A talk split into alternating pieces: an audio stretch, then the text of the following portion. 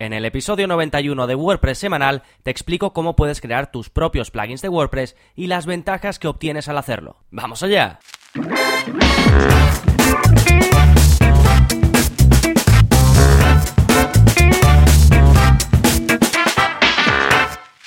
Hola, hola, soy Gonzalo de Gonzalo Navarro.es y bienvenidos a WordPress Semanal, el podcast en el que aprendes WordPress de principio a fin, porque ya lo sabes, no hay mayor satisfacción que la de crear y gestionar tu propia web con WordPress. Y hoy precisamente hacemos hincapié en el tema de la gestión. ¿Por qué? Porque vamos a hablar de cómo puedes crear tus propios plugins de WordPress sin ser desarrollador. ¿Vale? Sin tener, pues, nociones de PHP o de JavaScript o de lo que sea. Así que os voy a comentar, eh, si no eres desarrollador, entonces, qué tipo de plugins vas a poder crear. Pues os voy a guiar por ese camino. También os voy a decir qué plugins considero yo que tienes que crear, porque es que hay algunos que es que los tienes que crear, sí o sí. Eh, hay muy poquitas ocasiones en las que no te recomiende crearlos. Y luego, por supuesto, pues te digo, te diré técnicamente cómo lo puedes hacer, qué, es necesario que hagas para poder crear estos plugins de los que vamos a hablar. Pero antes, ¿qué está pasando en gonzalonavarro.es esta semana?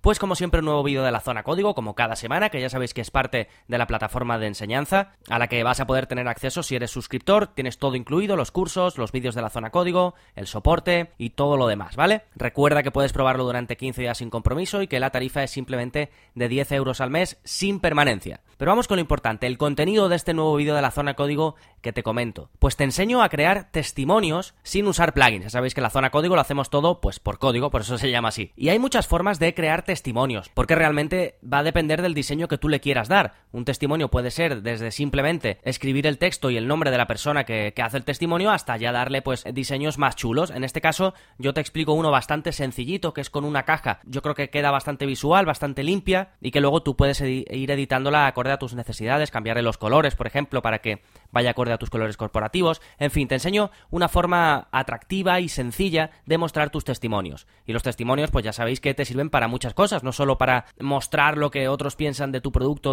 o de un servicio, sino que también los puedes utilizar para demostrar que tienes gente que te sigue, para demostrar que a alguien le gusta algo que ofreces de forma gratuita, no tiene por qué ser algo de pago, ¿vale? Son muy potentes pues para que la persona diga, wow, esta persona piensa esto de Gonzalo o de quien sea, entonces parece que tiene buena pinta. Sí, básicamente demostrar que como a otros ya le gusta o ya piensan una determinada cosa, pues eh, seguramente a ti también te vaya a gustar. Pero en fin, eso ya es más la teoría que, está detrás de los testimonios. Yo te enseño a hacerlo técnicamente en el vídeo de esta semana de la zona código, ¿vale? Para poder ver todos los vídeos de, de esa zona, pues simplemente gonzalonavarro.es barra códigos y ahí los tenéis todos disponibles, que ya superamos además los 40 vídeos. Saltamos ahora con el plugin de la semana y mi recomendación es un plugin que te permite controlar dónde se mostrarán tus posts. Y esto es súper útil. El plugin se llama WP Hide Post y te permite eso, pues te da em, control total sobre la visibilidad de tus publicaciones. De forma normal, cualquier post que vayas a publicar se va a mostrar automáticamente pues en la primera posición de tu blog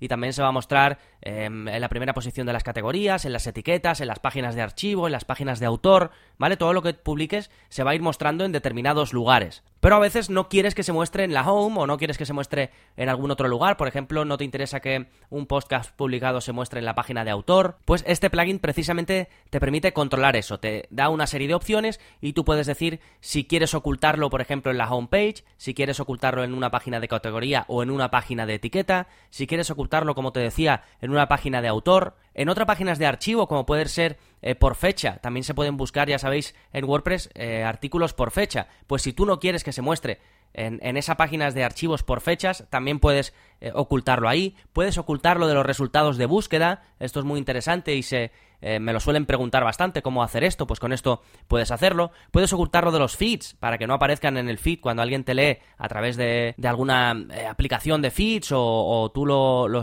estás publicando en algún otro lado a través de feeds. Puedes hacer que no se muestren ahí, ¿vale? Y para que no haya lugar a confusión, esto no quiere decir que no vaya a ser indexado por Google. Es decir, no quiere decir que si alguien lo busca en Google no vayas a aparecer. Esto es diferente. Si tú quieres conseguir eso, no aparecer en Google, entonces puedes utilizar un plugin específico para ello o puedes utilizar el plugin de Yoast, que lo vemos en el curso de, SEO de Yoast, cómo hacer que, que, no se indexen los contenidos que no quieras. ¿De acuerdo? Y esto que te he comentado es en cuanto a los posts, en cuanto a las entradas. Después también puedes controlar la visibilidad de las páginas. Y básicamente tienes dos opciones, esconder las páginas de la homepage y esconderla en todos lados. Y además, pues también te da la posibilidad de esconderlo si quieres en, los resultados de búsqueda, ¿vale? Con las páginas tienes menos, opciones porque también se muestran en menos lugares, digamos, de forma automática, ¿vale? Las entradas ya sabéis que es contenido dinámico, con lo cual se publica em, o se pone automáticamente por fecha en, en, muchos lugares de tu web, ¿vale? Pero las páginas es un poco diferente. Tenéis un episodio también de diferencias entre páginas, entradas, custom post types,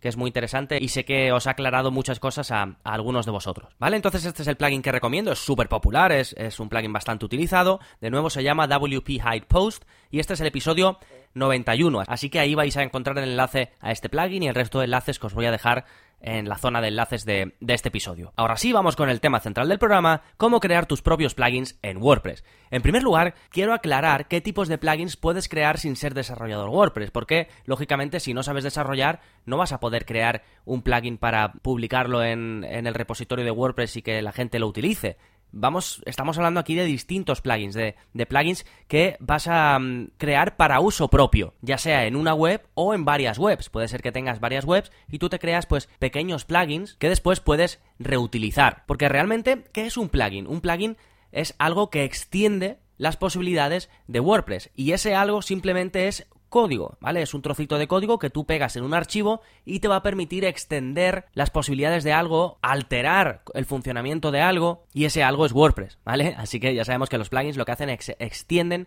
las posibilidades de WordPress. Entonces, muchas veces decimos, si puedes hacer algo por código, hazlo por código en lugar de instalar un plugin.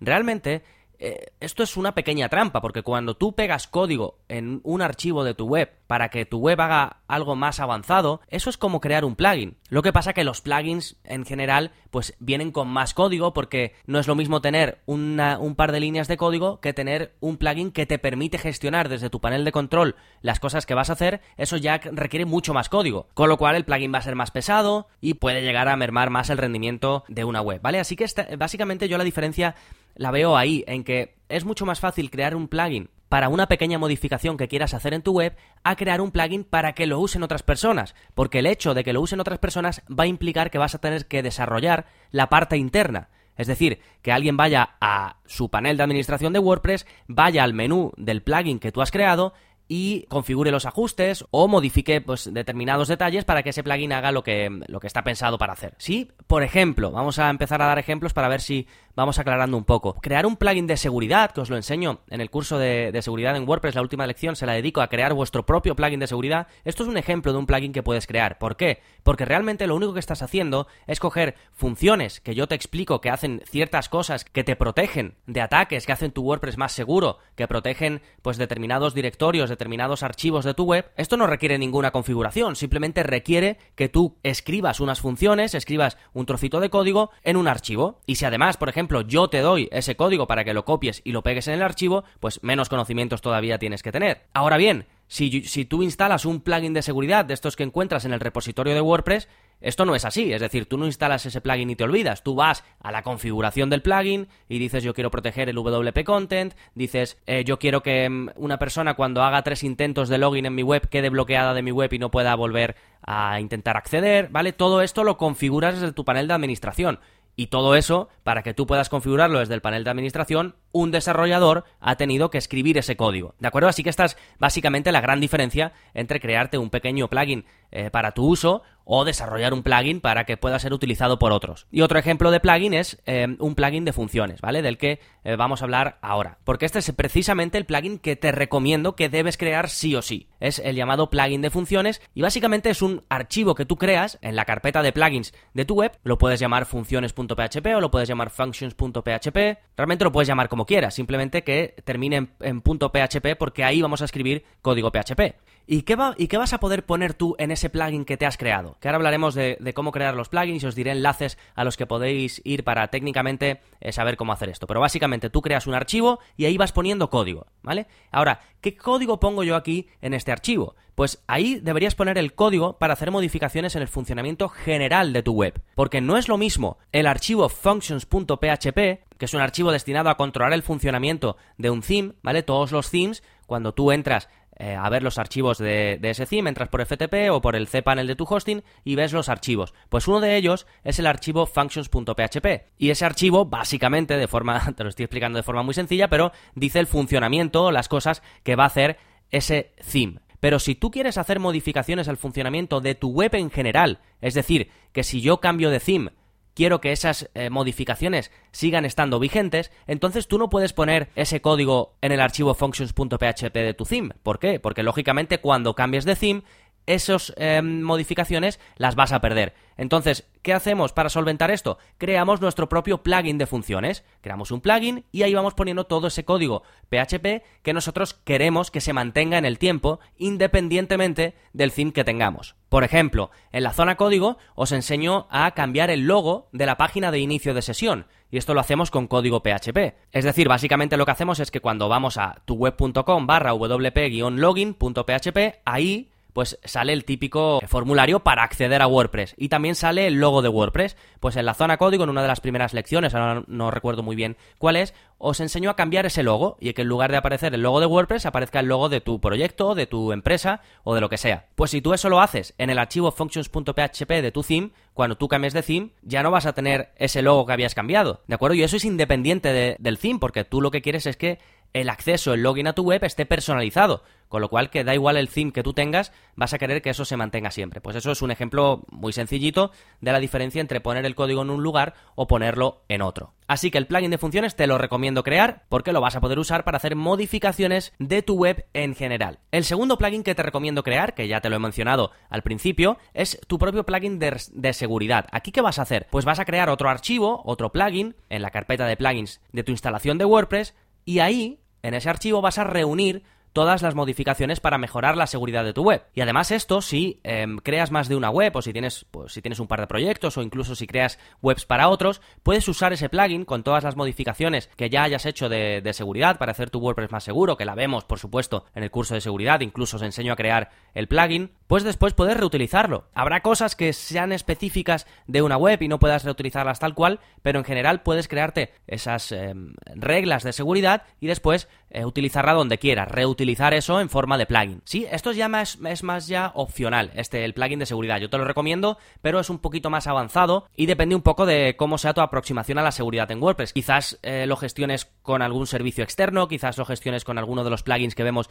en el curso de seguridad y no necesites hacer tus propios cambios. Pero en el caso de que lo quieras hacer, esto es una muy buena aproximación. Después, hemos hablado de qué tipos de plugins puedes crear sin ser desarrollador, que te he dicho la diferencia entre básicamente los que tú puedes crear sin saber código y los que encuentras en el repositorio de WordPress, que ya es de desarrolladores que tienen experiencia. Te he dicho que dos plugins puedes crear, digamos, de forma bastante sencilla y ahora te quiero hablar de cómo puedes crearlos. Pues bueno, tienes dos opciones. Una, hacerlo de forma manual, que básicamente, como ya te he comentado, es creando un archivo de funciones en la carpeta de plugins de tu instalación de WordPress, o lo puedes hacer también de forma sencilla con plugins de usar y tirar. Y para esto hay varios plugins que, que funcionan bastante bien en el repositorio de WordPress, ¿vale? Cuando digo plugins de usar y tirar, quiero decir que los puedes instalar, puedes hacer con ellos lo que quieras, en este caso, crear un plugin, y después lo puedes borrar. Una vez que ya has hecho la tarea, borras ese plugin, ¿vale? Uno de los más populares para crear plugins es Pluginception, y con él puedes crear cualquier tipo de plugin, ¿vale? Simplemente pues sigues los pasos del plugin, creas un plugin nuevo y cuando termines de crearlo, pues ya puedes borrar este plugin que te ha servido para crear otro plugin, ¿vale? Hay más, este es uno de los más usados, pero hay más, ¿vale? Este es, pues simplemente te crea el archivo y ya después tú en ese archivo pues ya puedes ir poniendo